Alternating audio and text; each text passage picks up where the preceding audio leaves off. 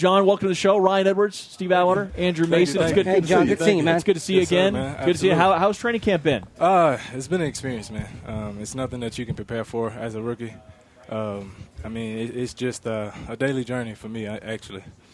What- What's been the most difficult uh, thing for you? The difficult, most difficult adjustment from you for, for from college? Uh, the more di- uh, I wouldn't even say it's a difficult adjustment.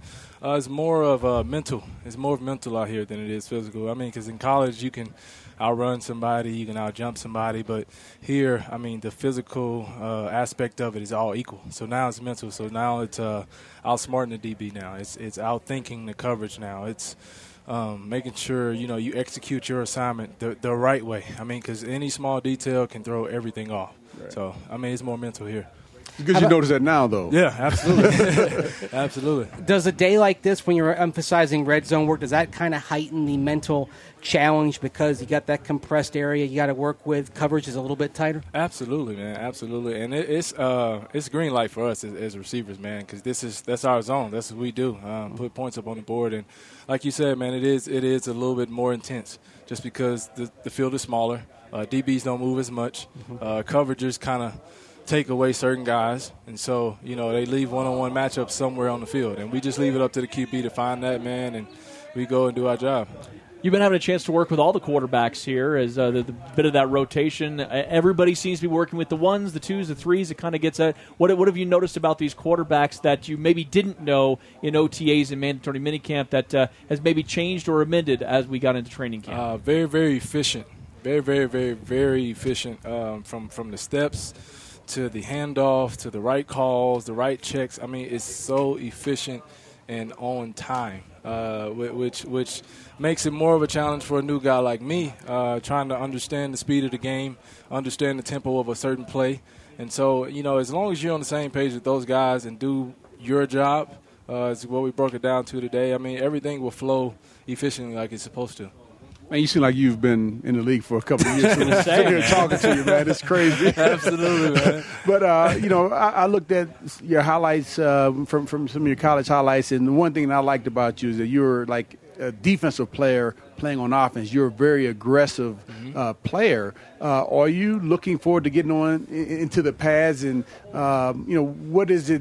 You know that made you that makes you as aggressive a player as you are. Uh, I, I, I- would say it's just me getting my groove, man. Um, and, and that's one thing that I mean, you can ask any guy.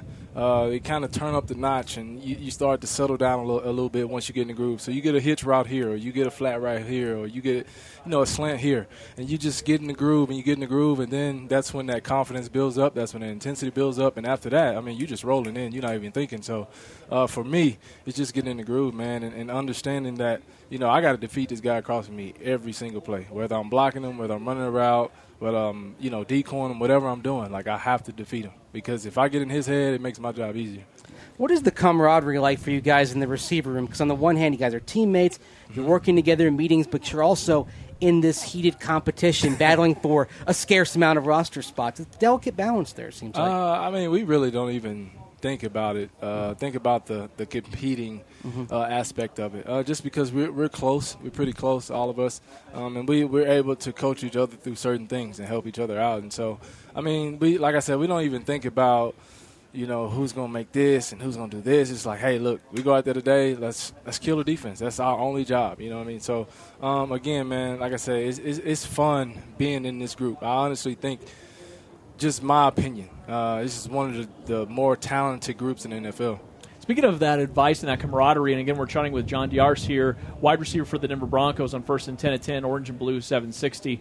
Speaking of that camaraderie, the coaching that you get maybe from veterans like Emmanuel Sanders and Demaryius Thomas. I mean, we've seen guys have good training camps, good position players have good training camps. Have they given you any advice along the lines of how to translate that from training camp and practice field into actually making the roster and doing something on Sundays? Uh, I mean, honestly, um, I, I talk to DT a lot, man. Um, just getting as much advice as I can from him. And when it comes to things like that, it's more of, of execute the day, execute the day, execute the day, and make it a repetition. That way, when you get in the game, you don't even think. You know what I mean? It's second nature. And so um, that's been a bit of a challenge uh, for us younger guys, just because we're just trying to get adjusted to the, the system and the way the tempo of practice and the tempo of certain plays, stuff like that, like I mentioned earlier. So, um, you know, we, we really don't kind of talk down the road, uh, if that makes sense. Yeah. Uh, but, you know, we capitalize and make sure that if we execute today and we do it the next day and we do it the next day, and we, eventually we'll get there. You know what I mean? Yeah. So uh, it's more of a day by day thing.